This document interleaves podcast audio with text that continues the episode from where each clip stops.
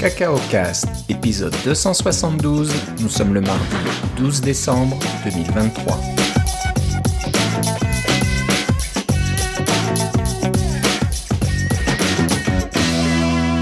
Bonjour et bienvenue à tous dans ce nouvel épisode de Cacao Cast. Comme d'habitude, Philippe Casgrain est avec moi. Comment ça va, Philippe? Ah, ça va très bien et toi, Philippe? Bah, Ça va très bien. Les fêtes s'approchent, la fin d'année, un petit peu de congé, ça fera pas de mal. Je pense que tu es d'accord avec moi. Ouais, j'ai, euh, j'ai, j'ai pris des vacances et euh, cette semaine, j'ai mon, euh, mon, mon bénévolat actuel, annuel au centre alimentaire. Alors, je suis bien content. Ah, là. Excellent. Ouais. Une bonne action. Ben, c'est en plus, je suis, je suis content de travailler pour une compagnie qui nous offre une journée de bénévolat par année, c'est-à-dire que je suis payé comme si je travaillais, ah. mais je vais faire du bénévolat. Alors, si vous avez ça, c'est aussi bien d'en profiter. Ouais, ouais. Et puis si vous l'avez pas dans votre entreprise, c'est peut-être euh, le, moment d'en parler. Ouais, c'est ça. Ouais. Ça serait pas mal, voilà. Au lieu de juste donner de l'argent comme ça, peut-être de donner du temps. Ouais. C'est toujours bien. Ok, bon ben super. Euh, ben, on va commencer euh, l'épisode tout de suite. On a pas mal de sujets là pour euh, finir l'année, donc il va falloir qu'on aille assez vite, sinon. C'est ça, tout est en liquidation, tout doit, ça, tout doit partir. tout doit partir avant 2024. Mais non, c'est même pas vrai parce que si on faisait ça, on en aurait pour des centaines d'heures. c'est vraiment des trucs récents qu'on essaie de vous mettre. c'est ça, c'est ça. donc on va commencer par des petites news. Apple le fait déjà depuis un moment hein, d'utiliser de l'intelligence artificielle dans ses produits. Hein, c'est surtout euh, de l'apprentissage, apprentissage machine, c'est dur à dire, intégré euh, dans, ces, dans, dans, produits. Donc euh, voilà, ils ont des petits réseaux de neurones qui sont installés dans vos applications un peu partout dans les plateformes iOS, macOS, etc. Et puis voilà, ça, ça prend des petites décisions, des petites choses comme ça. Euh, mais ce qu'ils ont décidé de faire là, c'est de, si je comprends bien, de partager les outils qui, j'imagine, ils utilisent pour euh, créer leur euh, modèle. Oui, c'est ça. J'imagine, c'est ça. Hein. Donc, un des outils, là, c'est... Un des outils, voilà. Donc, c'est quelque chose qu'ils devaient faire depuis un certain temps. Puis là, ils ont décidé de... Est-ce que c'est quoi du logiciel ouvert? C'est de l'open source Oui, c'est un code source libre, c'est du Python par contre, c'est pas du Swift. Hmm. Ouais, ça, c'est un peu étonnant. Peut-être qu'ils voilà, ils, utilisent des choses qui existaient ailleurs, peut-être. Bah, c'est vrai que Python est, est assez populaire hein, dans le domaine de l'intelligence artificielle. Ben, c'est un peu le langage a tenté de, faire euh, un, On se rappelle, avec les, les, implémentations de TensorFlow, a tenté de faire un, un, un, nom pour, euh, pour le langage en apprentissage machine. Chris Latner a été très impliqué là-dedans, mais ça, disons, euh, la, la, mayonnaise n'a pas pris. C'est peut-être un feu de paille. Je pense qu'il y a encore des, des, euh, des petites communautés qui vont l'utiliser, mais de, de loin, euh, l'apprentissage machine, c'est beaucoup, beaucoup du Python. Bah, ce qu'on dit beaucoup, c'est Chris Latner est parti et puis a créé Mojo, là, la couche, on en a peut-être parlé la dernière fois, la couche, euh, une couche Python, on va dire, c'est pas vrai, ça remplace pas Python, c'est en, plus de Python, c'est un peu un, un Python turbochargé ouais, c'est ça. Et c'est euh, spécifiquement euh, fait pour euh, voilà, du développement dans le domaine de l'intelligence artificielle. Donc voilà, s'il a fait ça sur Python, il l'a pas fait sur Swift, ça, ça veut peut-être en dire beaucoup. mais voilà, donc voilà, c'est disponible sur... Où est-ce qu'ils l'ont mis? Sur GitHub et ça s'appelle MLX.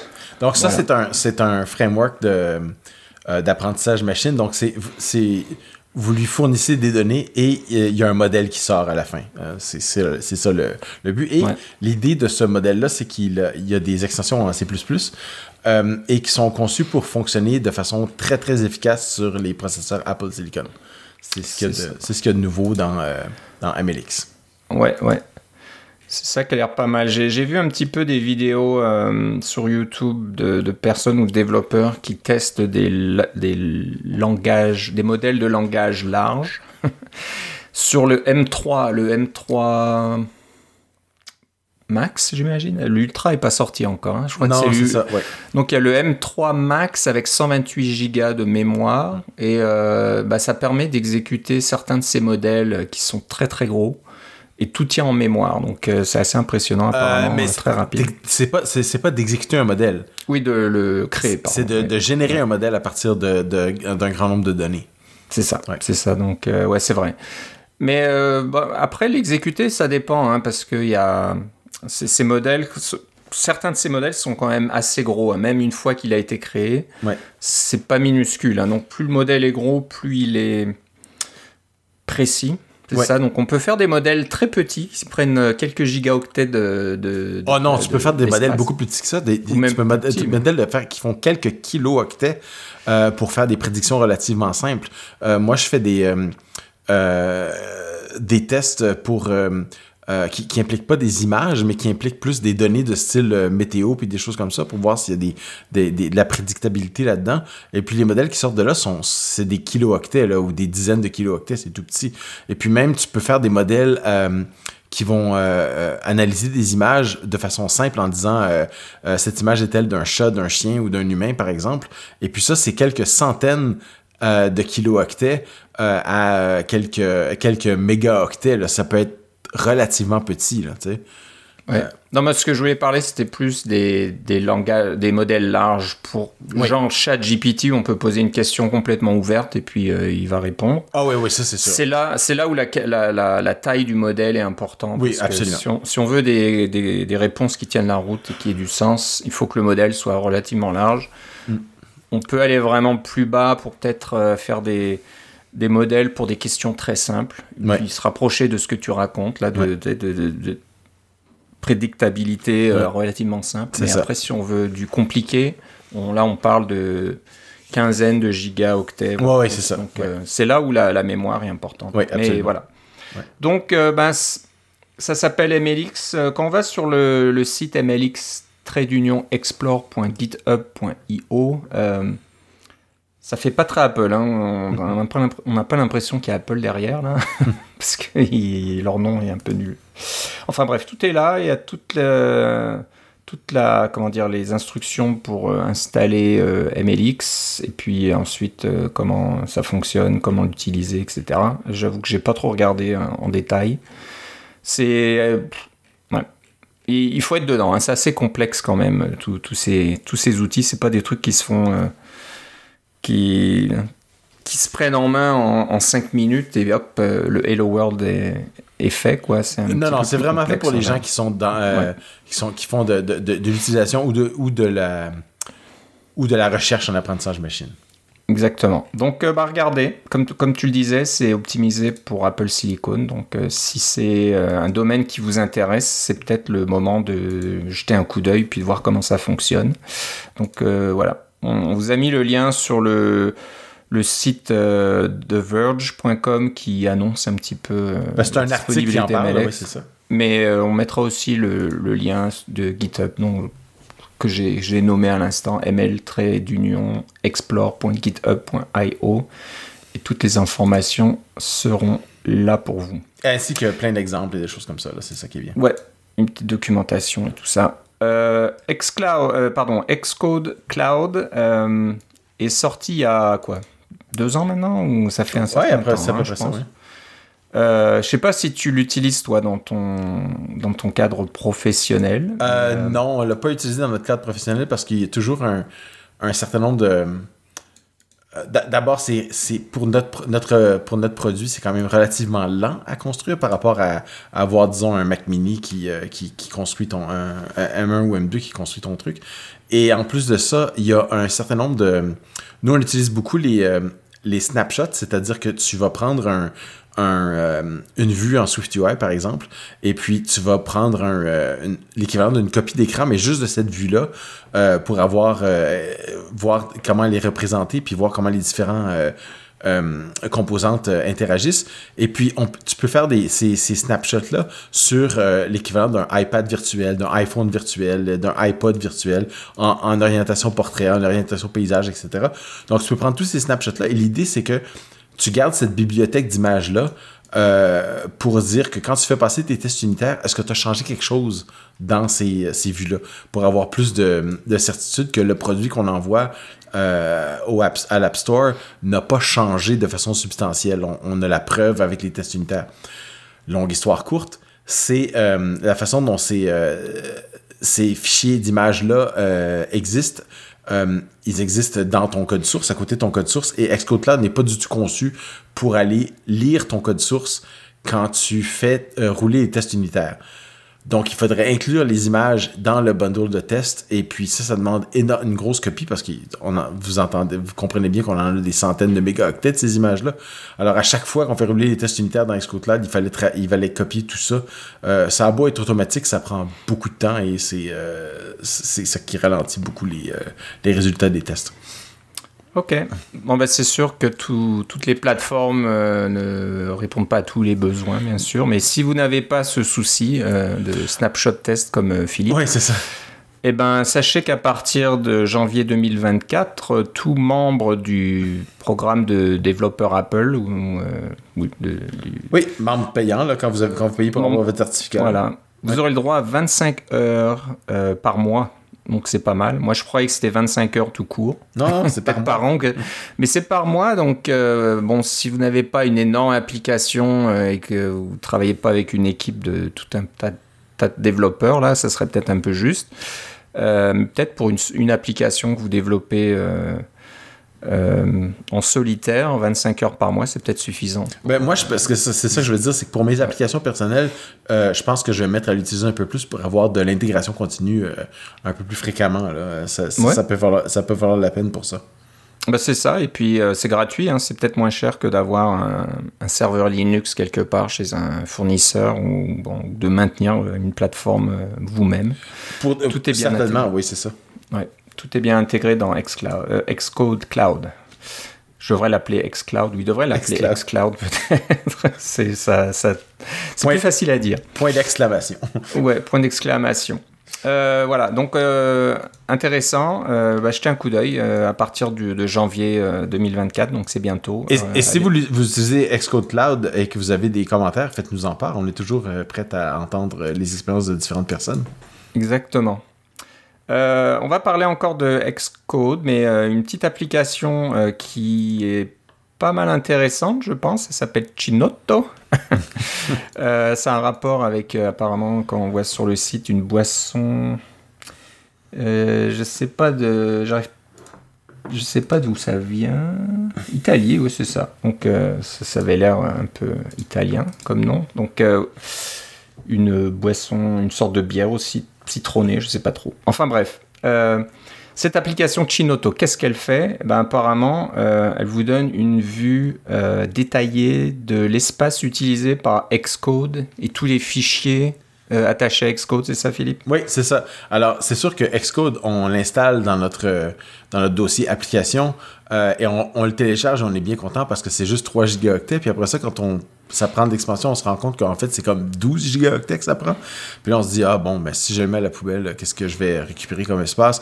Euh, oui, c'est vrai. Surtout qu'il y a des nouvelles versions d'Excode. Hein. On avait la 15.0, la 15.01. Euh, là, on a la 15.1 qui vient de sortir, puis il y a la 15.2 qui s'en vient parce qu'il y a un paquet de problèmes avec la 15.1. Euh, mais Xcode, c'est pas juste des fichiers dans, votre dossier application. C'est des fichiers un peu partout sur le disque. Et puis, Chinoto vous donne une vue d'ensemble de tous ces fichiers un peu partout. Euh, c'est sûr qu'on va parler des trucs classiques comme euh, euh, le, dossier Derive Data, où on trouve tous nos fichiers de compilation, tous les simulateurs, où est-ce qu'ils sont. tous les, toutes les images disques, maintenant qu'on télécharge les SDK à l'aide d'images disques, est-ce que Xcode les a vraiment mis à la poubelle une fois qu'il les a téléchargés et installés?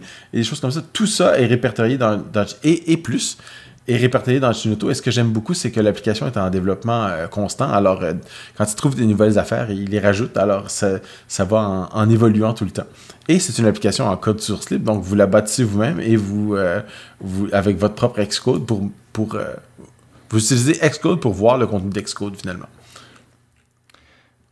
Ouais, donc J'imagine. Attends, je suis pas sûr. Mais euh, move to trash. Ah oui, donc ça fait le, nettoyage. Hein. donc ça montre la, la taille utilisée, mais on peut aussi. Euh, c'est ça. Lui dire à, Chinoto de, de, supprimer. Euh, oui, à utiliser évidemment avec circonscription. Ouais. Là, il faut savoir un peu qu'est-ce qu'on fait, mais on, s'entend que quand on est développeur, on a probablement tous à un moment donné ou à un autre. Et, nous a, et nous avons donné plein de trucs comme ça, là, euh, des trucs, des commandes de simulateurs pour nettoyer les simulateurs qui sont plus utiles, euh, le fait d'effacer le dossier des Rife Data ou les différentes caches ou des choses comme ça. On vous a donné des trucs tout le temps au fil des années là, euh, de comment, comment nettoyer tout ça et récupérer de l'espace parce que Apple pense que notre disque dur est infini, mais il l'est pas. Hein? on a beau acheter des téraoctets, et ça finit toujours par se remplir de trucs. Euh, c'est bon de faire du ménage de temps en temps. Euh, et ça, ce que, ce que j'aimais bien, c'est que c'était un peu la synthèse de tout. Euh, et à un seul endroit. Et ça, c'est toujours pratique. Non, ça a l'air d'être une belle petite application. En plus, elle a Oui, il y a même l'application design... des menus. ouais, ouais. Un design très bien fait, donc d'avoir le code source, ça peut être aussi un bon exemple d'application Mac que vous pouvez regarder. Alors, si vous allez sur GitHub euh, le compte c'est Bosco, alors B-O-S-C-O-J-W-H-O. Alors le nom du compte c'est Bosco Ho, H-O. je sais pas si c'est le vrai nom du développeur ou pas. Apparemment quelqu'un du Canada, donc euh, s'il nous écoute, on le salue. Et euh, le projet s'appelle Chinoto, c'est H-I-N-O-T-T-O. Voilà, vous pouvez le télécharger, le comme tu le disais, le compiler. Puis voilà, vous avez euh, une bonne vue de tout ce que Xcode utilise sur euh, votre SSD. Euh, si j'ai bien compris, c'est un, ancien développeur de Castro, le logiciel de, balado-diffusion qui est utilisé peut-être par certaines personnes qui nous écoutent en ce moment. Bah voilà. Donc voilà, ça s'appelle Chinoto. Bonne trouvaille, un bon, un bon utilitaire. Je pense que voilà, pour ceux qui ont un espace limité ou qui travaillent sur un MacBook Air euh, de 156 Go par exemple, et eh ben c'est intéressant de regarder voilà toute la place que prend Xcode et de faire un petit peu de nettoyage quand c'est nécessaire. Euh, maintenant, on va parler d'un client Mastodon euh, qui s'appelle Mamoth, donc mammouth en anglais, M-A-M-M-O-T-H, et il est en code source libre. Est-ce que ça veut dire qu'il n'était pas avant? Je ne sais pas si c'est une application qui était euh, sur l'App Store et qui est maintenant en code source libre ou pas, je ne sais pas trop. Euh, mais euh, si on clique sur le lien, elle est sur le App Store. Il y a des ah oui, il y a des, des achats intégrés quand même, donc voilà pour supporter les, développeurs de l'application. Euh, mais le code, le code source est, disponible maintenant. Donc euh, voilà, si vous avez envie de voir comment fonctionne euh, un client Mastodon, c'est peut-être une application intéressante. Alors j'ai l'impression que c'est une application iPad majoritairement. iPad, Mac et iPhone. C'est ça. Hein. Mais je pense qu'il y a marqué Not Verified for macOS. Alors c'est peut-être pas une appli nat entre guillemets native. Là, c'est peut-être une application euh, iPad qui va s'exécuter sur euh, macOS, j'imagine. Euh, donc, bah, je sais pas, moi je l'ai pas utilisé. J'avoue que pour Mastodon, j'utilise le web seulement. J'ai pas vraiment. Bah, j'ai l'application. Comment elle s'appelle déjà? J'ai bah, l'application officielle de Mastodon sur mon iPhone. Mm-hmm. Mais sur le Mac, euh, je reste sur le web, donc j'avoue que j'utilise pas les applications. Ouais, moi, moi j'utilise euh, euh, Ivory, c'est de ceux qui ont fait Tweetbot. c'est une application payante, on n'en a pas vraiment parlé, mais ce que j'aime beaucoup, c'est que je peux l'avoir sur mon iPad et sur mon iPhone et ça synchronise entre les deux. C'est-à-dire que mhm. mon, mon, endroit de lecture est toujours synchronisé. Alors, si, si Mammoth pouvait faire ça, probablement que c'est ça que j'utiliserais. pour, parce que moi, ce que j'aime, c'est pouvoir commencer à lire sur mon iPad et puis après ça, quand je suis ailleurs, euh, puis j'ai quelques minutes pour attendre sur mon téléphone, ben je suis, je lis sur mon téléphone et ça synchronise automatiquement. J'ai pas besoin de penser. Ouais. Bah maintenant que c'est open source, euh, voilà, peut-être que c'est quelque chose euh, mm. que quelqu'un veut faire, peut soumettre, soumettre un patch là pour. Bah, ça doit pas être si simple là, de, synchroniser les choses, mais bon, c'est faisable quand même. Donc, mm. bah, bah, c'est une bonne chose de rendre ça open source. Et euh, alors, ce que j'ai regardé, c'est que la licence est AGPL. Ouais. Alors, je connaissais pas, moi, cette Affero General Public License. Alors, c'est. C'est une, une, licence GNU, mais modifiée apparemment. Donc, euh, si vous utilisez le code et puis que vous le faites êtes exécuté quelque part, et ben vous, devez, vous le modifiez, puis vous l'installez sur un serveur par exemple, et ça sert des utilisateurs, vous devez donner accès au code source de votre version développée. Donc euh, je pense que majoritairement c'est ça que ça veut dire. C'est que vous pouvez pas prendre le code, le modifier et puis en faire une version euh, payante euh, et fermer le logiciel, que ça soit plus disponible. Vous êtes obligé de de, Mais, ça, c'est la licence GNU GPL en, en général. je pense, mais Afero, c'est pour ça que j'essaie de comprendre ce que Afero euh, changeait. Hein. Ils avaient l'air d'expliquer un peu que voilà, c'était ça. Euh, mais enfin, bref.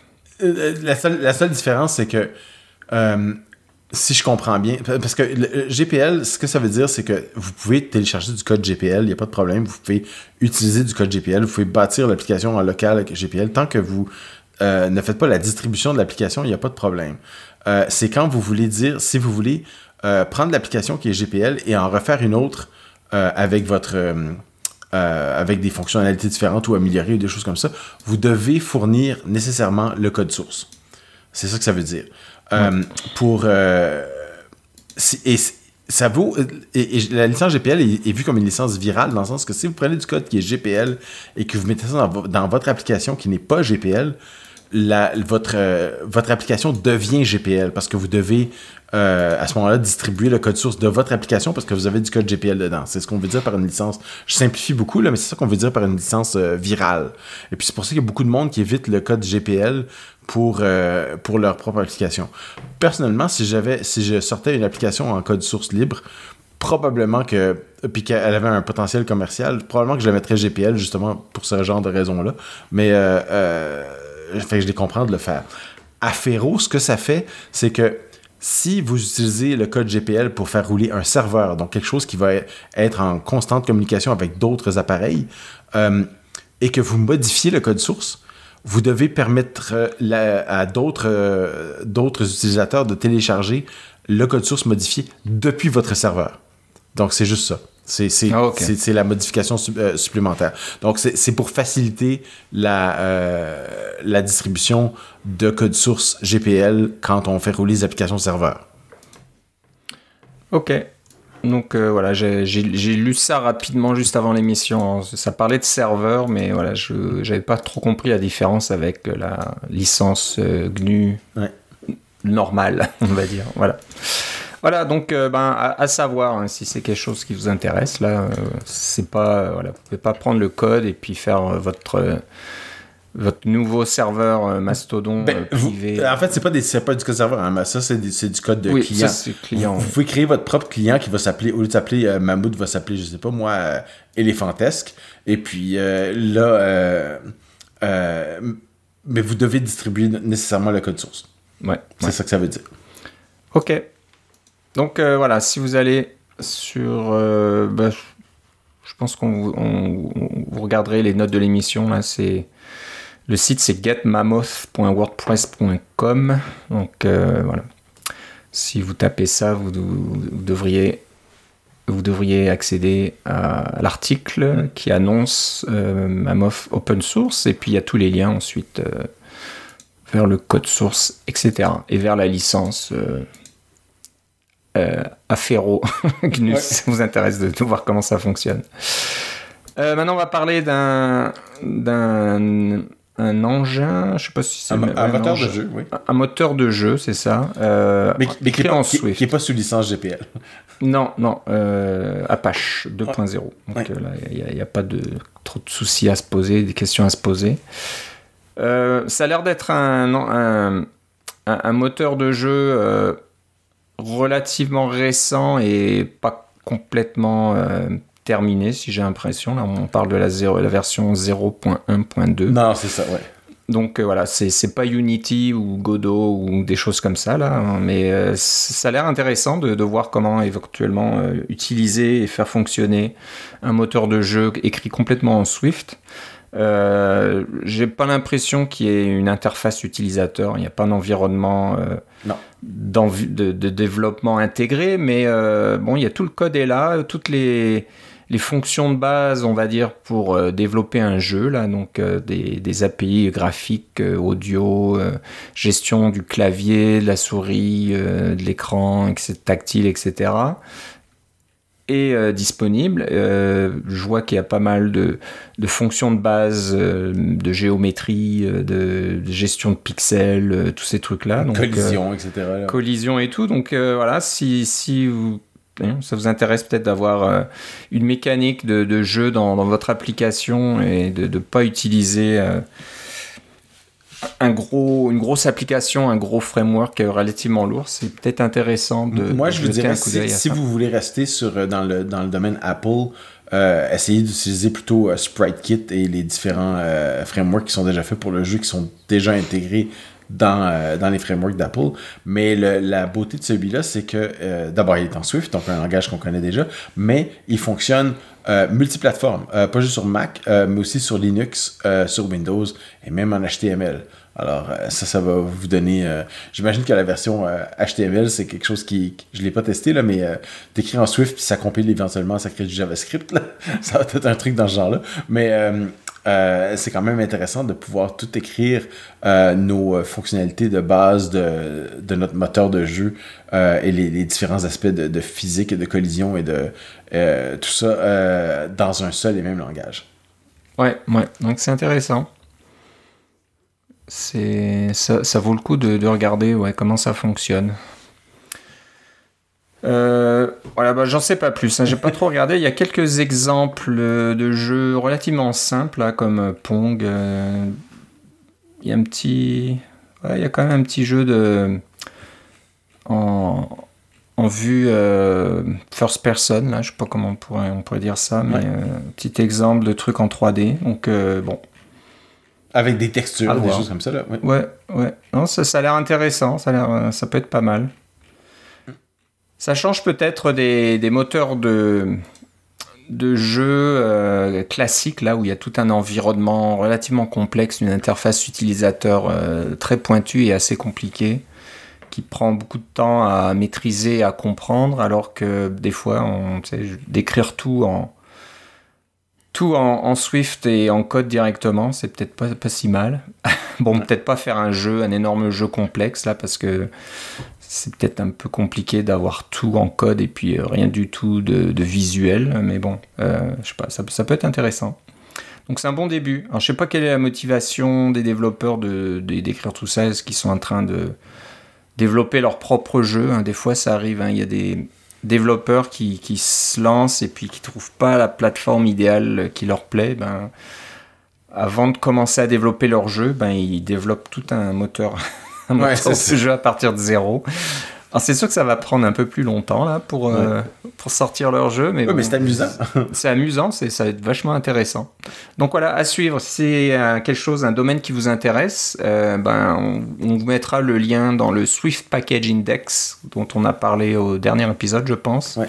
Si vous cherchez Get Engine, G-A-T-E-E-N-G-I-N-E, -E, vous devrez devriez tomber euh, sur cette page-là. Puis ça vous dit voilà, toutes les compatibilités, euh, les plateformes sur lesquelles euh, c'est disponible. Je vois Vision OS, donc ça peut être intéressant. Il y a peut-être des choses à faire avec ce qui va bientôt sortir en 2024.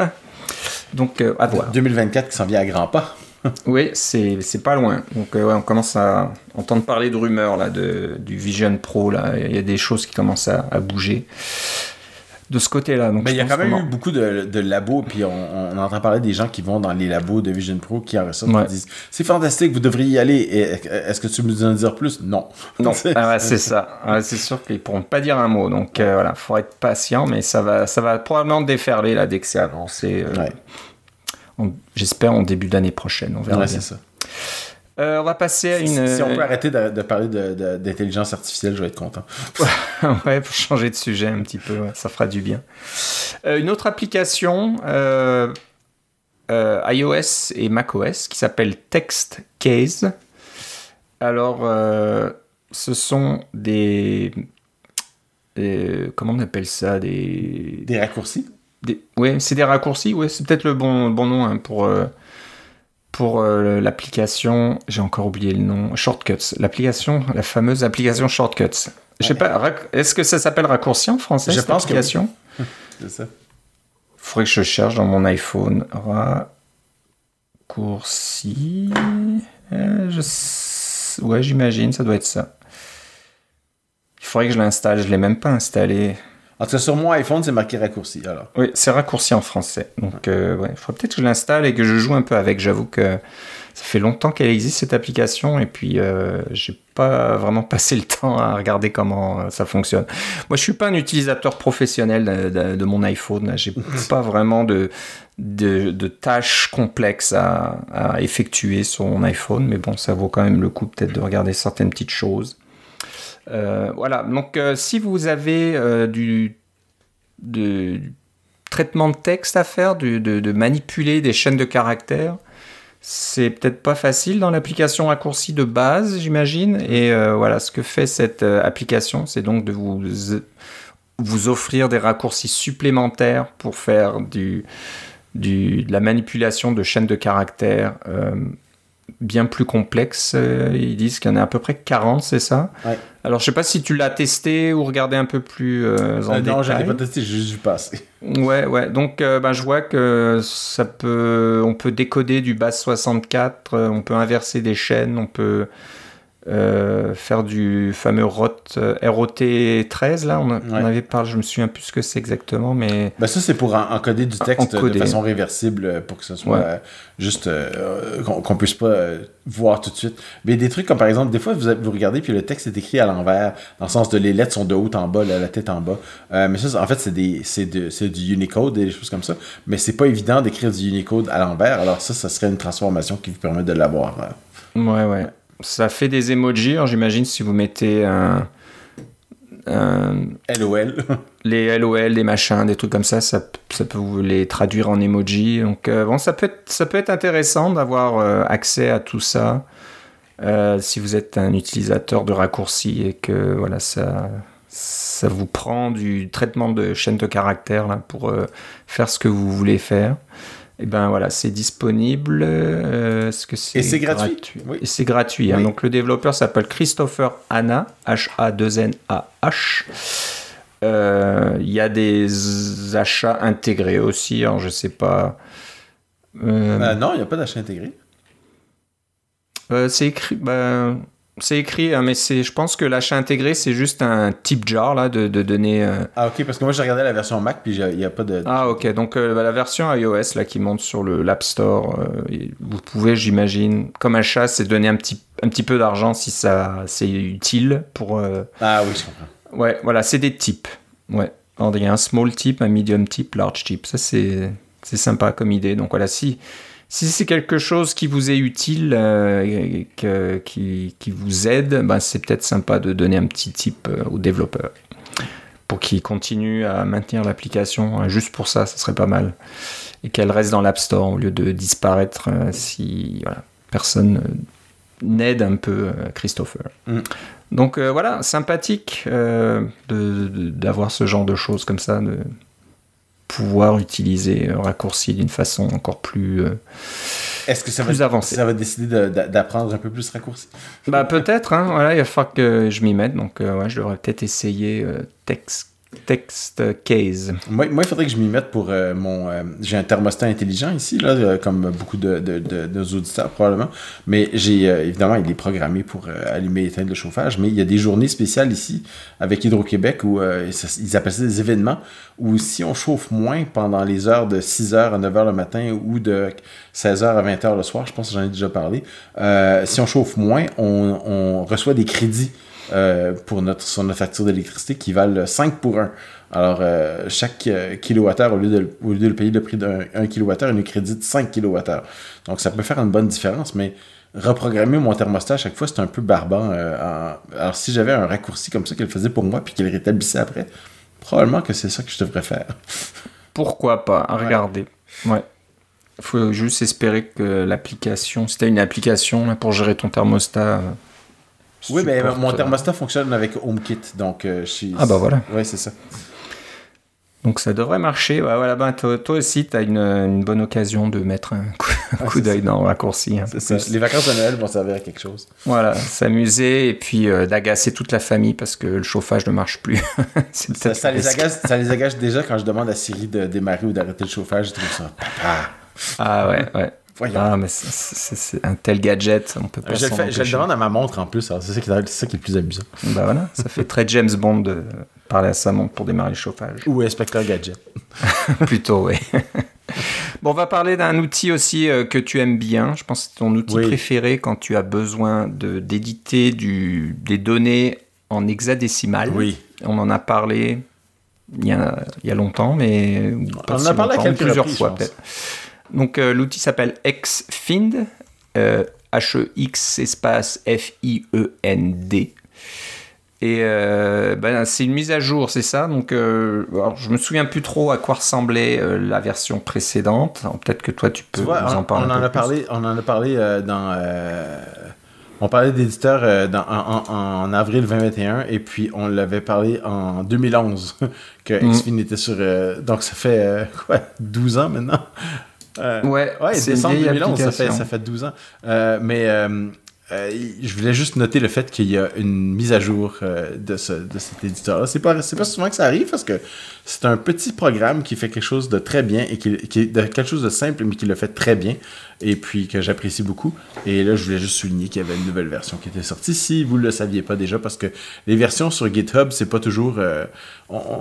une, des choses que j'aime bien dans ce programme-là, c'est qu'il est tout petit. Alors, il n'y a pas de, de mise à jour automatique, puis des choses comme ça. Il fait juste continuer de fonctionner.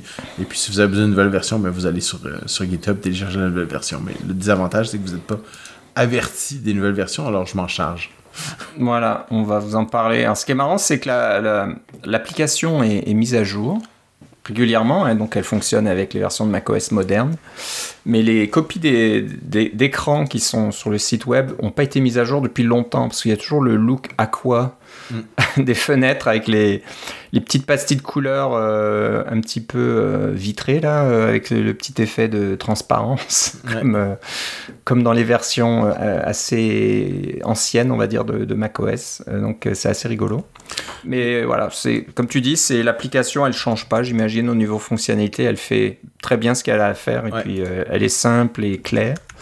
Puis là, je vais, automatiquement me corriger parce que là, je viens de lancer Xfin sur ma machine ici, puis il vient de me dire une mise à jour est disponible, voulez-vous la télécharger? Ah, ah bah tu vois. Ah, donc, euh, ouais, ça. en fait, ça fonctionne. ouais. Mais c'est quand même, c'est quand même un mini truc. C'est, une application très légère et qui, qui euh, ça fait 8 mégaoctets. Hein. Euh, et puis, ça gère des fichiers de. J'ai déjà ouvert des fichiers de 1 gigaoctet dans l'hexadécimal, il n'y a pas de problème. Ouais. Puis là, je vois que dans les, la liste des fonctionnalités, la dernière ligne dit qu'on peut intégrer Xfin dans sa propre application. Donc euh, Xfin est, sous une licence BSD.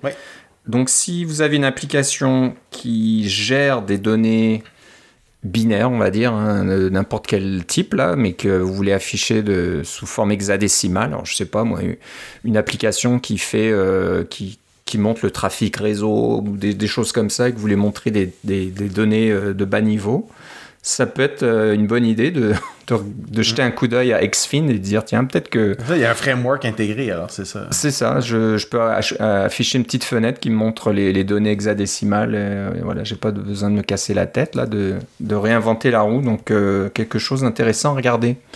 Donc, voilà, si vous voulez voir à quoi ressemble Xfin et que ça peut peut-être vous intéresser. Euh, allez sur le site donc hexfiend.com, xfin.com euh, du développeur Ridiculous Fish. Hmm. Je sais pas si on on a le nom de ce développeur. Pas vraiment. C'est voilà. Euh, développeur anonyme. Non, non, je, que tu le connaissais, je connaissais son nom, mais. Euh, Alors, c'est peut-être Kevin Wozniak ou Peter Hammond. Ou les... Ah, c'est peut-être Peter Hammond, je vois. Ça, Je pense que c'est Peter, ouais, c'est ça. On le voit dans l'application euh, lui-même, je pense. Ouais.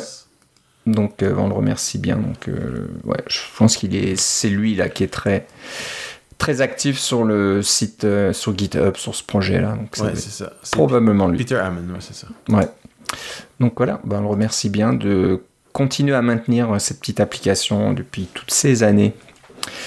Euh, on va revenir à un framework dont on avait parlé aussi euh, dans le passé. Non, on n'en a pas parlé, c'est ça je Ah oui, non, on n'en a pas parlé. On a failli en parler, c'était dans notre euh, backlog, dans notre liste de sujets.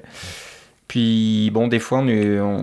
Ah, peut-être parce que c'était. parce que c'est vraiment commercial. Ça nous avait impressionné, mais euh, c'était commercial quand même assez, assez coûteux, fait qu'on avait décidé de pas en parler. Ouais, puis il y avait peut-être pas de tiers euh, gratuit. Des fois, on parle d'applications commerciales quand il y a moyen de l'utiliser soit de façon personnelle et non commerciale, ou alors euh, qu'il y a un tiers gratuit. Une version d'évaluation. D'évaluation des trucs, mais là.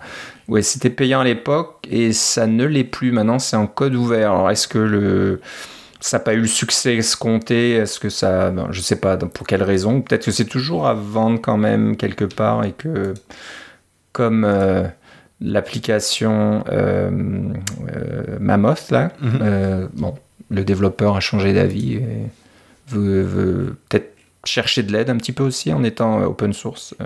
je ne sais pas. Enfin, bref. J'ai pas regardé euh, les motivations.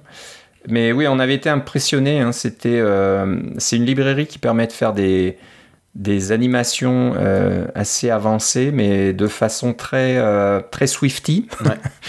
Donc, c'est, c'est pas comme certaines librairies, certains frameworks, y compris d'Apple, qui sont relativement complexes quand on veut faire de l'animation. Là, on, est, on reste vraiment dans le monde Swift UI euh, et, ça se lit assez facilement, ça s'écrit assez facilement, je pense, pour faire toutes ces, euh, mm.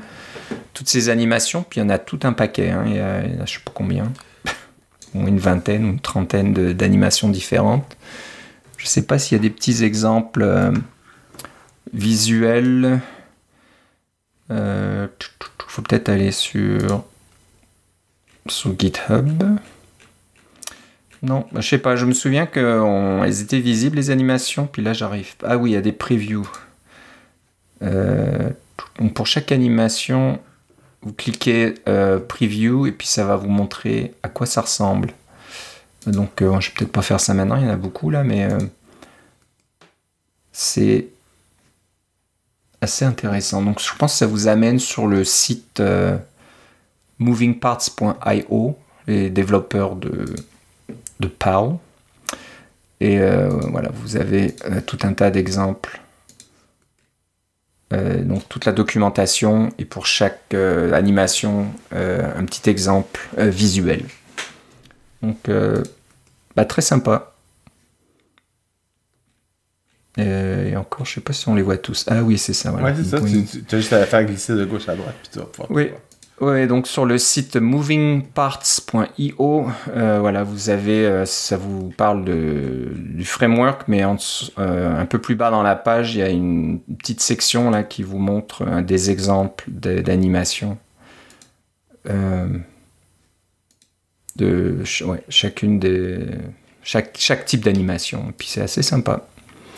Voilà, si vous voulez rajouter un peu de peps à votre application, que ça soit un peu moins un peu moins standard, on va dire, Swift UI standard, et que voilà, c'est, ça soit plus, plus agréable, plus, plus rigolo à utiliser des fois. entre nous, faut pas en abuser non plus trop. Des, fois, c'est bien de mettre des petites animations par-ci par-là. Mais euh, quand ça devient un cirque, là, c'est peut-être euh, des fois un petit peu trop. Là, donc euh, faites attention quand même. Mais voilà, donc voilà, c'est open source, donc à utiliser. C'est simplement un package Swift à installer. C'est tout. Ouais, c'est tout bête. Alors, euh, je remonte dans GitHub. si vous allez sur le compte Emerge Tools, E-M-E-R-G-E-T-O-O-L-S, euh, vous allez dans le projet POW, P-O-W. Voilà, vous aurez euh, tout le code avec la documentation et puis voilà tous les previews, le lien que je vous ai parlé pour voir à quoi ressemble chacune de ces animations. Et encore une fois, quand on voit le, code source hein, d'exemple, c'est vraiment euh, très simple et très Swift, très Swift UI, donc euh, pas, compliqué à utiliser. Euh, maintenant, on va parler d'un autre framework qui est un peu plus complexe, j'imagine, qui permet de faire, je ne sais pas comment on appelle ça, des, des sortes de d'introduction à votre application. Donc voilà, quand vous voulez. Des tutoriels, moi j'avais mis des tutoriels. Ouais, c'est ça, une sorte de tutoriel pour guider votre utilisateur quand il ouvre votre application une première fois en général. Bah, des fois, vous voulez un peu lui, lui montrer la, maison, là, à quoi ça ressemble, faire visiter chaque pièce. Euh, et ben, il y a ce framework qui s'appelle Mark Walk, Walkthrough, euh, bah, qui permet de faire ça. Euh, alors, j'ai pas regardé en détail comment ça se s'implémente. Toute l'idée derrière ce framework-là, ça s'appelle Mark Walkthrough. Le Mark, c'est pour Markdown. Donc, l'idée, c'est que euh, ce qui ce qui est ce qui est la valeur ajoutée dans, un, dans ces petits tutoriels, c'est le contenu que vous y mettez vous-même. Donc, de, de, vous simplifier la façon dont le contenu est, est créé. Vous n'avez pas besoin de créer un paquet de View Swift UI qui ne servent que à faire ce genre de, de, de présentation. Vous n'avez pas à mettre des modifiers qui vont, euh, euh, vont euh, s'afficher dans certains cas particuliers, puis de mettre toute la logique qui va en arrière de ça dans votre vue modèle, etc. Vous n'avez pas besoin de faire tout ça. Vous avez juste besoin d'écrire du Markdown euh, qui donc est très facile à lire et à éditer. Euh, c'est un fichier texte. Euh, c'est facile de mettre des petites tables dedans pour faire des petites cartes, des choses comme ça. ça, peut très bien montrer quels sont vos, quelle est votre mini présentation à l'intérieur de votre application. Et vous donnez ça à Mark Walkthrough et ça va vous créer un petit truc avec des petits cartons qui sont animés, qui passent d'un endroit à l'autre et qui sont faciles à, passer rapidement de l'un à l'autre, à juste enlever quand on veut pas le voir, à dire rappelle-moi plus tard. Toute cette fonctionnalité-là est déjà toute bâti à l'intérieur de Mark Through. Vous avez juste à rajouter votre propre contenu. C'est ça que je trouvais vraiment chouette. Ouais, hein. donc euh, ok, c'est peut-être plus simple que je pensais. J'avais peur que c'était un truc à intégrer vraiment dans votre application et puis que voilà, votre application ait à fonctionner dans un mode spécial, mais c'est pas ça du tout. Non, c'est ça. Je dirais que ça serait un complément pour euh, TipKit. Euh, dont on a déjà parlé, qui est nouveau dans iOS 17, qui vous permet de donner des, euh, des petits indices à votre utilisateur que, ah, il y a peut-être une fonctionnalité cachée ici, euh, ou un truc que vous n'avez pas vu, ou un bouton que vous savez pas qu'est-ce qu'il fait, vous avez, vous avez pas encore appuyé sur ce bouton-là.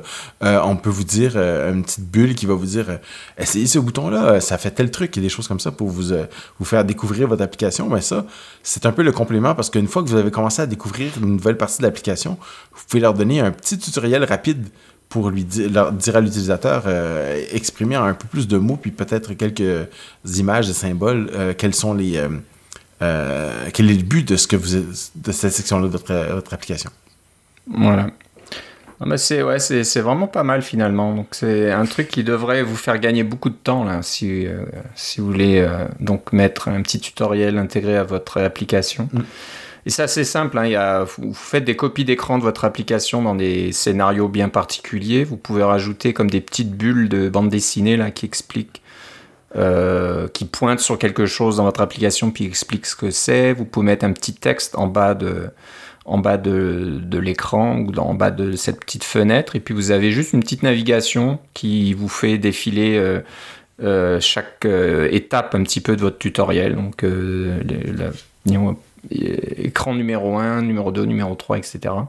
Puis on peut revenir en arrière si euh, on veut revenir à certaines choses et tout ça. Et puis, euh, pour la petite histoire, ça utilise POW pour faire ses animations. Ah oui, Ok, ben, tu vois, j'avais, j'avais pas vu ça. Donc, euh, voilà, c'est. On vous donne des choses qui travaillent ensemble et puis qui sont de, bonne qualité. Hein. Ça a l'air d'être vraiment intéressant. Donc, si on va vous donner le compte GitHub, je pense. Est-ce qu'il est là hein? Je suis pas sûr. je suis un peu étonné parce que. en fait, c'est sur le. J'ai trouvé ça sur le blog de Marine Todorov, qui est un développeur euh, quand même assez connu dans, du côté iOS. Là. Ouais. Il travaille beaucoup avec. Il a, fait, il a fait quelques livres, il a travaillé sur Combine, des choses comme ça. Là. C'est, euh, il est assez connu. Donc, je pense qu'on mettra le lien de son blog trycombine.com. Euh, qui va pouvoir vous donner euh, plus de détails euh, et vous donner les liens GitHub éventuellement. Ouais, bah, je l'ai trouvé là. Donc c'est pas sur le compte son compte personnel, c'est sur le compte de ICANZILB. I-C-A-N-Z. mais ça, c'est son compte personnel. Ah, c'est son compte personnel? Oui, ah, ICANZLib, c'est son, nom, c'est son compte personnel. Ah, ok, ok. Donc j'étais un peu étonné parce que. Est-ce qu'il en aurait deux? Ah, Attends. Ceci, je vais dans sa bio et je clique sur GitHub, je tombe. Ah bah oui, c'est ça. Donc Marine Todorov. ok. J'avais mal vu. Je sais pas pourquoi le, framework, je le voyais pas dans, sur sa page. donc voilà, allez sur GitHub. Le compte c'est ICANZILB. Et le projet c'est Mark Walkthrough.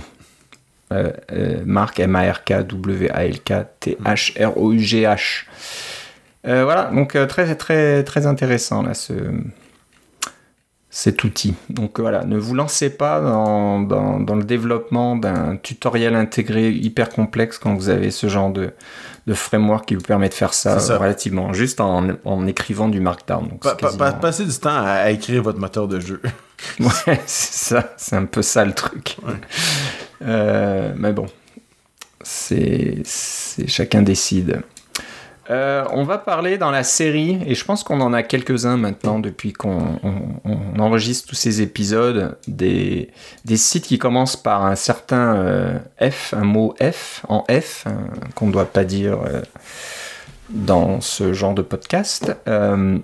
J'en bah, ai compté 7. 7, hein? Ouais, ouais. Donc, non, mais il y en a beaucoup. Et ben, on en a un autre là. C'est pour euh, vous aider dans les formats, les, les styles, les formats de style, les styles de format. Euh, pour euh, les chaînes de caractères en général ou pour afficher une des certaines informations Sous forme de chaîne de caractères, c'est dans les c'est des titres de fondation. Quand on parle des titres de fondation, on parle de nombre, on parle de date, on parle évidemment de chaîne de caractères. Euh, mais ça, c'est les, les, types de base de, de, de fondation sur, euh, sur iOS et sur macOS peuvent être éventuellement convertis en chaîne de caractères avec les styles de format, format style. C'est ça, et il y en a beaucoup. Hein. Donc, euh, comme tu disais, il y a les numériques, les dates, les... Ah, les poids et mesures.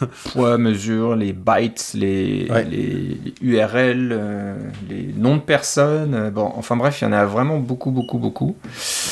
Et euh, bah, c'est sûr que, ben, comme tout le reste, bah, des fois, on passe beaucoup de temps à trouver, ok, c'est quoi déjà le, le format, la chaîne de caractères, l'option que je dois utiliser si je veux afficher d'une certaine façon ou d'une autre, etc c'est vrai qu'à euh, chaque fois qu'on est euh, confronté à ce genre de problème, on va passer toujours du temps à fouiller dans la documentation et à euh, aller regarder dans la documentation de toutes les classes pour voir comment formater des trucs. Et ben là, c'est sous un même toit. Donc voilà, quand on va sous un certain site, donc je vais l'épeler, F U C K I N G F O R M A T S T I YLE.com, c'est ça euh, Même pas, non, il n'y a même pas de .com, étonnant. Euh, ah bah voilà. Ben non, non. Ah oui, oui, pardon. Il y a un .com juste avant, c'est ça. Mais regarde, il y a aussi la version, euh, la version édulcorée avec goshdarnformatstyle.com. Ah, ok. c'est classique, c'est classique de ces sites-là. Ok. Je n'avais pas remarqué qu'il y avait cette version-là. voilà, donc ben, tout est là. Mm. Euh, bah, je sais pas quoi, quoi, en rajouter de plus, mais voilà, c'est vraiment intéressant. Ça vous donne du code d'exemple, tout un tas de, formats différents. Donc euh, vous allez certainement tomber sur le format que vous cherchez euh, assez rapidement.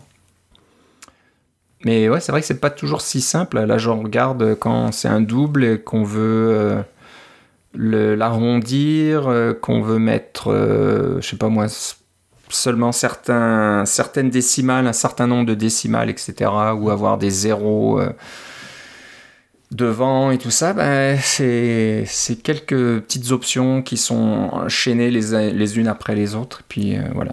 Mais ce que, ce que, je trouve bien aussi, c'est que ça nous rappelle qu'il y a encore plus de, de, trucs dans Fondation que euh, ce à quoi on, pouvait penser. Moi, moi, mes préférés, c'est les, les, les, listes avec les par exemple, si on dit, on parle de Pierre, Jean, Jacques, on peut faire une liste avec Pierre, Jean et Jacques, ça va être une liste de trois chaînes de caractères. Mais si tu veux mettre Pierre, Jean, Jacques euh, sous forme de, liste lisible par un humain, on va vouloir dire Pierre, Jean et Jacques, n'est-ce pas? Mais si on est en, dépendamment de, la locale et de quel langage on a et des choses comme ça, en anglais, ça serait euh, Pierre, Jean and.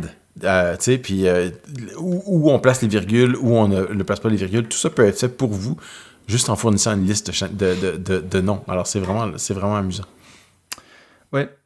Non, mais tu as raison, hein, c'est plus complexe qu'on pense. Hein. Fondation a quand même été développé pendant des, dizaines d'années des dizaines d'années. Nous, on a nos règles en français, mais il y a des règles en anglais, il y a des règles en espagnol, il y a des règles en italien, il y a des règles en russe qui sont vraiment différentes. Euh, comme euh, si je me souviens bien pour les énumérations en russe, il y a un truc du style 0 euh, c'est une chose, 1 c'est une chose, 2 c'est une chose, puis là c'est 3 et plus. Alors que nous en français c'est disons 2 et plus, on va mettre un S, des choses comme ça. Il, y a, il, y a, toutes sortes de règles. quand tu arrives à 10, c'est différent pour, dans certaines langues, etc. C'est vraiment. Et tout ça est codifié pour vous, vous n'avez pas besoin de l'écrire. Ouais. Mais on ne sait pas, hein, souvent. C'est ça. Souvent, on va dire ah, allez, je vais écrire la petite fonction, un petit bout de code qui va afficher la liste. Qui va mettre un S à la fin parce que j'en ai plus qu'un.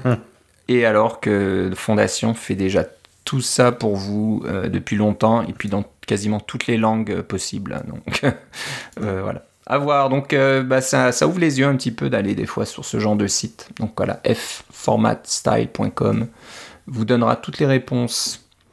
Euh, bon, on va finir par. Ah ouais, pourquoi C'est de la lecture. ouais, un peu de lecture. Je sais pas, j'ai mon Google Docs là qui m'a inséré une page, je sais pas trop pourquoi. Maintenant, euh, euh, on va parler un peu d'IA. tu disais tout à l'heure, euh, avec un peu de chance, le Vision Pro va prendre un peu le la place de ChatGPT là. Donc, on n'entend parler que de ChatGPT depuis quelques mois. Donc, et puis de tous les concurrents et de Google et tout le monde s'y met là. Euh, c'est ça, on parle des intégrations euh, à, l'intérieur des moteurs de recherche comme Bing et des choses comme ça. Euh, Google avec Google Bard qui vient de sortir. Des, des, des, des, langages, des, modèles de langage. apparemment, sur les, derniers iPhones, le modèle de langage, il y a un modèle de langage comme ça qui est utilisé pour faire l'autocorrection. C'est pas l'ancien système, c'est un nouveau système avec basé sur l'apprentissage machine. Il y en a partout. Ouais.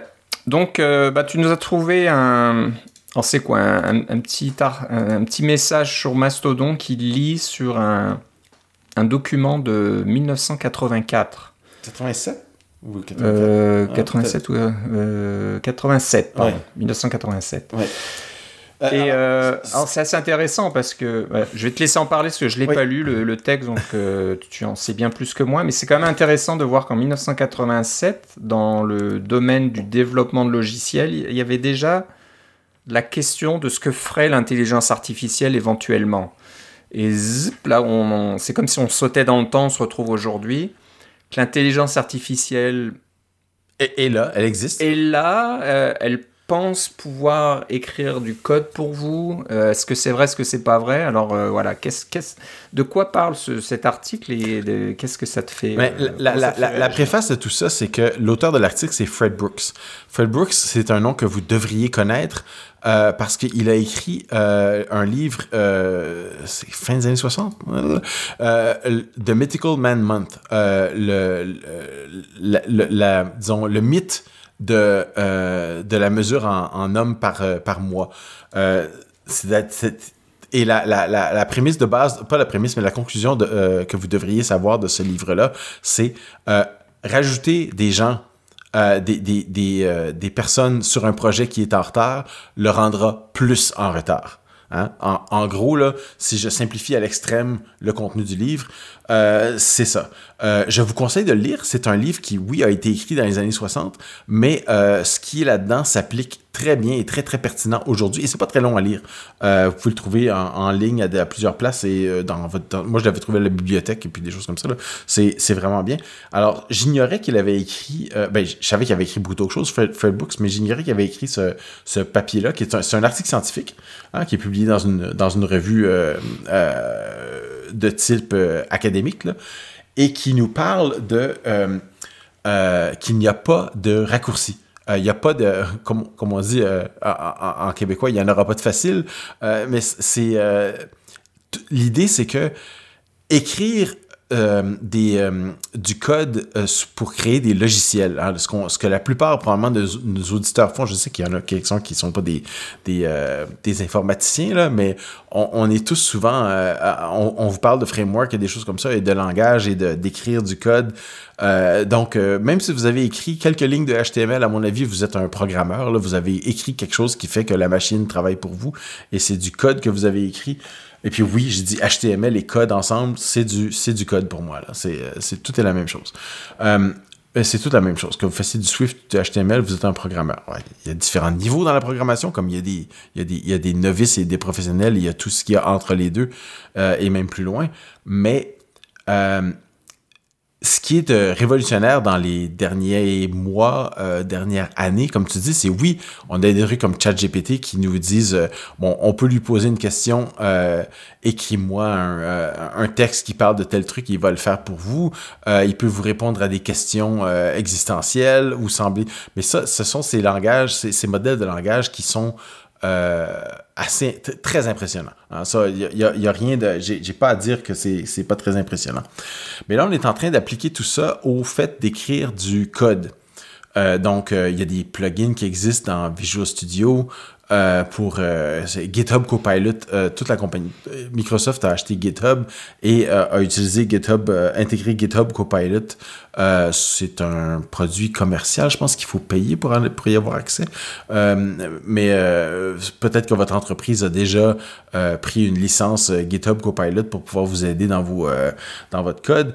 L'idée, c'est que ça écrit du code pour vous. Vous commencez à écrire quelque chose, par exemple, euh, euh, le titre de votre fonction euh, s'appelle add, ajout 2, et puis là, il va vous écrire une fonction qui rajoute, une fonction qui rajoute 2. Il va écrire le code pour vous. Vous n'avez pas besoin de taper le code.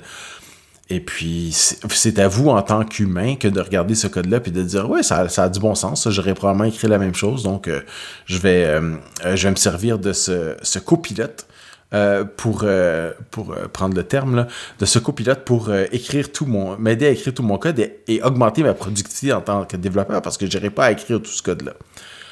ce qui est très, très, c'est très séduisant hein, de dire qu'on a un outil technologique qui est extrêmement puissant, comme ChatGPT, parce que à la base de tout ça, c'est les modèles de langage de style ChatGPT. Si c'est pas ChatGPT lui-même, c'en est un qui va être dérivé de ChatGPT ou qui va être bâti selon les mêmes les mêmes principes. Fait que quand on dit ChatGPT, c'est le Kleenex, si on veut, là, euh, ou le, au lieu de dire un papier mouchoir, là, euh, des, euh, de, ces modèles de langage-là, à mon avis. Eh bien, je vous, je vous conseille de lire le, le, le, papier de Fred Brooks parce que ça va vous rappeler que quand on écrit des logiciels, c'est pas le fait de d'écrire, de générer du code qui est un problème. Euh, de générer du, texte en, pseudo-anglais, dans un langage de programmation euh, quelconque, c'est pas, pas ça qui est difficile ou qui est un, un, qui fait la complexité du développement logiciel.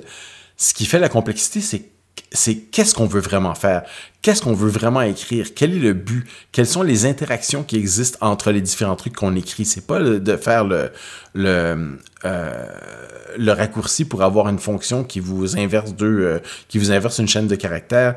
Euh, tous ces, ces trucs-là existent et vous pouvez les écrire au long si vous voulez ou vous pouvez être le moindrement intelligent et dire, ben, peut-être que j'ai déjà dans mon framework de base de mon système, dans le langage Swift, dans la librairie euh, principale du, langage, il y a probablement déjà une fonction qui va, je euh, je sais pas moi, trier, inverser, euh, les, toutes les affaires de base, faire des recherches.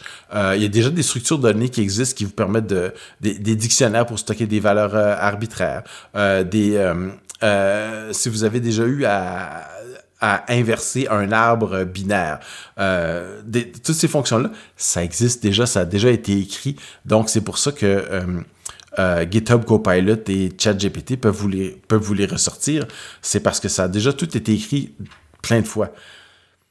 Dans l'article, le, le, papier de Fred Brooks, ce que ça vous dit, c'est que c'est bien beau tout ça, mais c'est pas ça la difficulté. C'est pas ça, c'est pas ça qu'on essaye de vraiment faire quand on, crée des logiciels.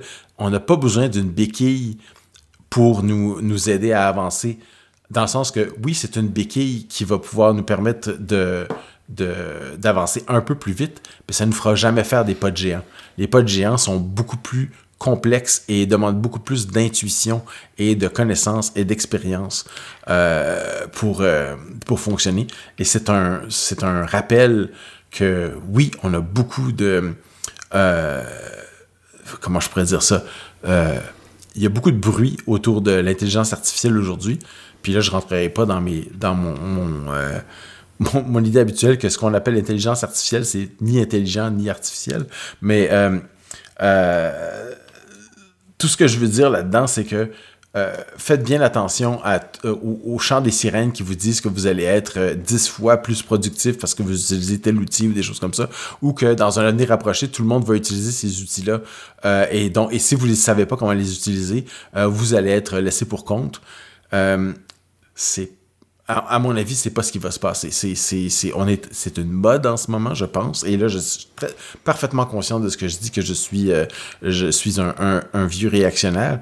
Mais euh, j'ai l'impression que c'est une mode. J'ai l'impression que c'est un, truc qui va, qui va et qui vient et qui, va, ne va pas donner les, euh, les, les attentes qu'on lui, qu'on lui présente en ce moment et qui va avoir coûté, somme toute, assez cher. Parce que créer ces langages-là, ça a pris des centaines de millions d'heures de calcul. C'est pas et, d'énergie qui va avec. C'est vraiment, vraiment beaucoup, beaucoup, beaucoup, beaucoup dépensé en argent, en énergie, en temps, en, euh, en euh, machines dédiées pour faire ce genre, ce chose-là, en, ferme de serveurs, des choses comme ça.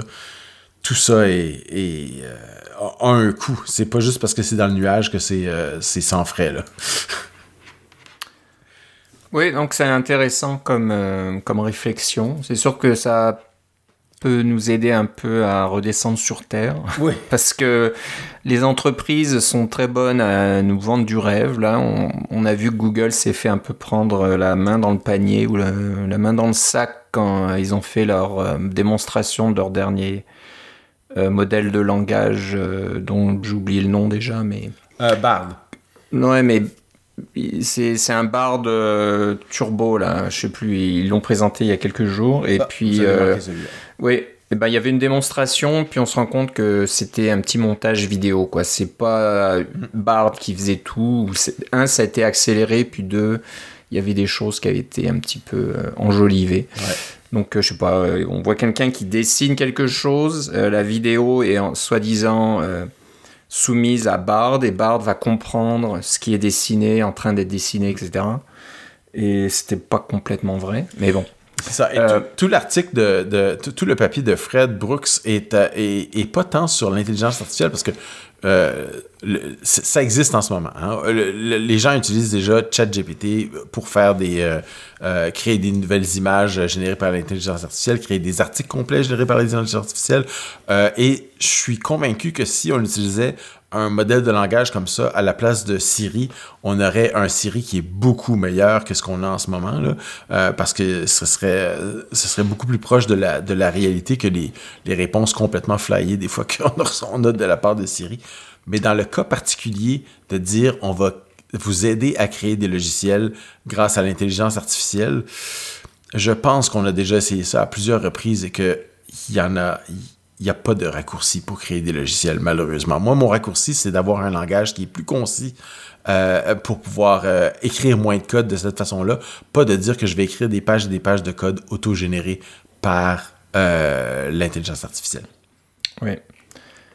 Donc, ce qui est intéressant, puis on vous mettra dans les notes de l'émission, c'est que, bon, il y a le lien vers l'article de... Oui, le papier de Fred, mais euh, c'est Jason Gorman hein, qui a partagé ça sur euh, Mastodon. Mm. tu, je sais pas, tu connais Jason ou euh? non, ça a été, ça a été retweeté. Là. Ouais, mais c'est intéressant parce qu'il met un petit graphique là montrant que la partie écriture de code dans le développement de logiciels, c'est relativement petit par mm. rapport à toute l'activité du développement de logiciels. Donc, euh, c'est pas juste écrire du code. Et alors, il le met euh, d'une façon euh, différente. vous verrez ça quand vous regarderez le, lien vous-même. Mais que finalement, écrire du code, c'est un petit chose, une, petite, un petit cercle qui est à l'intérieur d'un plus gros cercle qui est pensé qui est à l'intérieur d'un encore plus gros cercle qui est communiqué.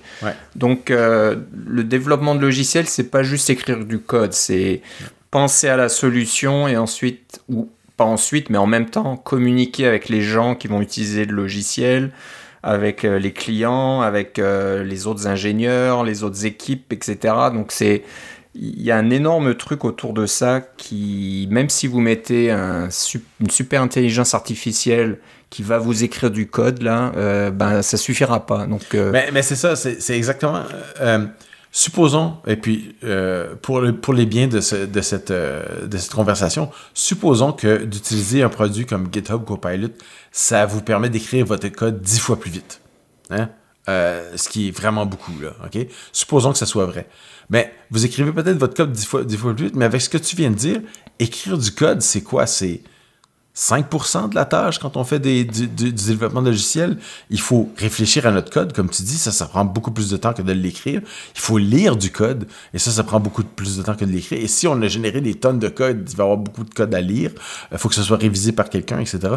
Et après ça, il va falloir communiquer avec les autres euh, par toutes sortes de moyens qu'on utilise, euh, que ce soit des, euh, des pull requests ou de, de la documentation, des choses comme ça. Il y a plein de choses qu'il faut écrire qui ne sont pas et, ou qu'il faut, qu'il faut faire qui ne sont pas écrire du code. Alors, vous avez peut-être augmenté de 10 fois, mais vous êtes passé de, de 5% de travail à 1% de travail. C'est rien dans le grand ordre des choses. Ouais. Donc, euh, bon, c'est une, une, bonne discussion. C'est sûr qu'on n'a pas fini d'en parler. Non. Euh, l'intelligence artificielle est là et je pense qu'elle est là pour rester. Donc il va falloir quand même s'y habituer. Ah le, génie est sorti de la bouteille, ça c'est clair. Ouais, mais il va falloir juste. Ou, la, la, pâte dentifrice est sortie du tube. C'est un peu ça. Puis, ouais, on pourra jamais la remettre dedans là, mais euh, c'est là pour rester, mais il faut juste comprendre euh, à quoi ça sert, comment ça marche, quelles sont les limites, qu'est-ce qui est intéressant et pas intéressant dedans. Et voilà, j'ai peur qu'il y a beaucoup de monde, beaucoup d'entreprises qui sautent à pieds joints là-dedans et qui vont vous mettre de l'intelligence artificielle un peu n'importe où, n'importe comment, et euh, ça va peut-être pas donner le résultat escompté, puis ça sera peut-être pas si utile que ça. Il y a certainement des utilisations euh, très très très intéressantes là. Euh, de communication, de description d'image. On a vu que pour l'accessibilité, c'est très important, puis ça fonctionne pas mal. Donc ça c'est ça c'est super, mais euh, voilà, est-ce que ça va reprendre votre place? Est-ce que vous allez être licencié demain parce que un ordinateur va faire du développement à votre place? À mon avis, on n'est pas encore là. Puis on est assez loin d'être là. Ça ne veut pas dire qu'on n'y sera jamais, mais c'est pas. Ce qu'il faut penser aussi, c'est que toutes ces réponses-là de l'intelligence artificielle ou de ces, ces, ces modèles de langage-là, elles ont tendance à, avoir des petites erreurs subtiles. Des fois, des fois les erreurs sont grossières, comme euh, euh, donne-moi tous les nombres premiers, puis donne un nombre qui n'est pas premier, puis tu dis, mais ce nombre-là, il est premier, puis il va dire, ah ben oui, t'as raison, il est premier. Euh, ils, font, font, du faux apprentissage. Il, y a toujours un, un, risque que la réponse soit, soit subtilement ou grossièrement fausse. Si c'est pas important, comme par exemple on demande à Siri la météo puis qu'elle euh, se trompe un peu, c'est pas trop grave. Mais si vous conduisez une voiture et que la, voiture doit faire un tournant ou éviter une personne qui traverse la rue, les conséquences sont beaucoup plus graves. C'est pas la on n'est plus dans la, dans la, même chose. Donc à mon avis, l'intelligence artificielle, ça va rester pour les trucs, euh, ma foi, quand même magique de pouvoir dire que tu peux parler en français, je pourrais parler en français maintenant, passer ça à un programme d'intelligence artificielle et il me traduirait ce que je dis avec ma propre voix, ou enfin des intonations qui ressemblent à ma propre voix telle que vous l'entendez, dans une autre langue que je ne parle pas, par exemple le russe, euh, de façon euh, euh, assez bonne. Euh, pour que le, un, un, un, russophone puisse comprendre ce que je dis et, et savoir que c'est moi parce que c'est mes intonations. Ça, c'est merveilleux. Hein? On ne se le cache pas, il y a de la magie là-dedans. Mais si mon russe euh, est un petit peu euh, dit un petit peu quelque chose d'un petit peu différent de ce que j'aurais dit en français, la personne de l'autre bout va, va probablement s'en accommoder parce que bon c'est un petit peu différent puis il y a des régionalistes puis des choses comme ça qui sont pas nécessairement qui se traduisent pas nécessairement bien ou peut-être mais c'est peu probable que euh, en disant quelque chose en russe, j'insulte sa mère, alors que j'ai pas, je dis pas ça en français. Des, les, les, les, conséquences sont pas les mêmes que de d'écrire un programme dans lequel il y a une petite erreur subtile qu'on ne verra pas avant que ça soit rendu en production. C'est ça. Ça me fait penser à quelque chose, tiens, maintenant que tu en parles, c'est euh, cette nouvelle fonctionnalité d'accessibilité dans iOS. Euh, On est où maintenant? C'est 17 ou je sais plus quoi là? Oui, on était à 17. 17.2 vient, de vient de sortir. Donc, euh, je suis allé voir ça et j'ai pas commencé parce qu'il faut enregistrer 150 phrases. Donc, euh, c'est quelque chose qui se fait pas en deux minutes là. Mais bon, ça peut se faire en petite euh, machin. mais bon, ça utilise probablement un modèle d'intelligence artificielle là, pour pouvoir comprendre votre voix, vos intonations et puis pouvoir recréer votre voix telle qu'elle est. Mais un truc à faire, on sait jamais si un jour je perds ma voix pour une raison X ou Y. C'est peut-être bon de l'avoir enregistré quelque part. l'idée de ça, si je me trompe pas, c'est que tu peux ensuite fournir du texte à ce, modèle-là et il va générer euh, euh, des, phrases avec avec tes intonations et ta voix. Donc, tu pourrais faire un podcast complet rien qu'en envoyant des messages textes. Ah bah voilà, ça sera comme ça, je pourrais aller me coucher plus tôt, puis je te laisserai parler avec euh, une intelligence artificielle qui dit un peu n'importe quoi. Ah, ça, c'est assez facile, je pense, parce que je le fais, euh, je le fais, je le fais déjà depuis longtemps. Euh, mais voilà. Donc, ça, vous aviez pas vu, c'était une expérience depuis le début. voilà, on n'est pas là depuis, depuis, depuis le début. Euh, non, non, je pense qu'il y a du travail à faire là, pour pouvoir nous imiter. On est assez imprévisible. L'intelligence artificielle ne peut pas comprendre ce qu'on va dire. Euh, bah, voilà, c'est intéressant. Donc euh, voilà, jetez un coup d'œil. c'est le papier n'est pas très long, alors ça vaut la peine de jeter un coup d'œil. C'est une bonne petite lecture pendant le temps des fêtes, là, si vous voulez un petit peu prendre du recul sur toutes ces problématiques. ça peut être intéressant. Bon, bah voilà, je pense qu'on a fait le tour pour cet épisode et puis cette année 2023 euh, mm. qu'on finit en, style. Donc euh, on aura hâte de, de se retrouver en 2024. Comme je disais tout à l'heure, euh, ben, il y a le fameux Vision Pro d'Apple qui devrait commencer à se voir, à se faire montrer là. Donc on a hâte un petit peu. T'allais dire à se faire voir. Ah, ouais, non, j'aurais peut-être pas dû le dire comme ça, mais euh, à, être vu en public, voilà. C'est un peu ce que je voulais dire. Et peut-être l'essayer quelque part. Je sais dans pas. Dans les mains des utilisateurs lambda. Ouais, je sais pas s'il sera dans les Apple Store. Il faudra peut-être prendre des rendez-vous pour pouvoir l'essayer. Je sais pas trop qu'est-ce qu'ils vont faire avec ça. Hmm.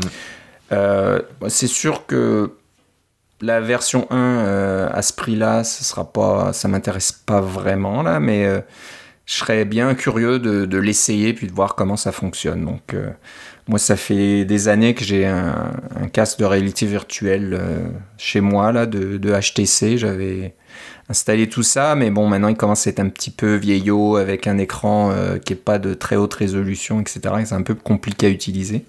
Mais voilà, j'aimerais bien voir à quoi ressemble euh, une solution moderne quand l'argent n'est pas un problème. voilà, on peut mettre tous les composants qu'il faut pour faire une solution qui marche bien. Donc euh, voilà, j'espère qu'on pourra euh, l'essayer.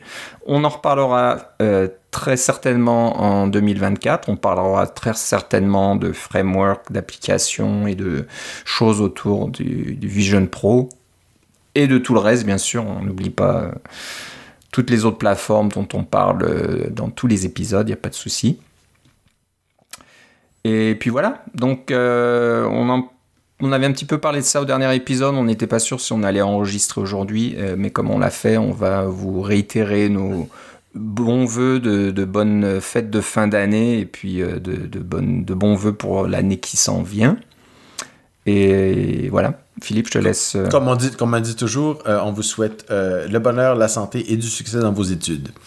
voilà, et dans vos affaires. Donc, eh ben, merci encore de nous écouter. Euh, ça nous fait bien plaisir et on va commencer une, nouvelle année encore d'épisodes de, de Cacao Cast. Tant que. Tant qu'on a du plaisir à enregistrer, on continue à enregistrer. Et à la grande surprise de Philippe, on a toujours des sujets. on a toujours des sujets, j'en reviens pas. Euh, voilà, on n'est pas sûr quand on, on se met à, s'enregistrer qu'on aura assez de choses. Puis voilà, ça fait plus d'une heure qu'on parle et euh, on pourrait parler encore bien plus longtemps si euh, on n'était pas, on s'arrêtait pas.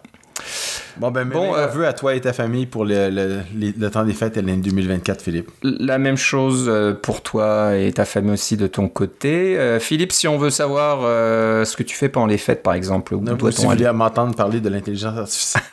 de râler. J'en parle, c'est ça. Le vieil homme râle contre le nuage, là, je sais plus le. le c'est exactement ça. Simpsons. je, suis parfaitement conscient. Je suis, je fais de l'autodérision beaucoup. beaucoup. Ouais.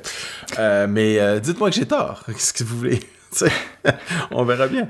Euh, alors, ça va être sur Mastodon, euh, Philippe C à mastodon.social. Voilà, et puis vous pouvez suivre le compte CacaoCast à mastodon.world.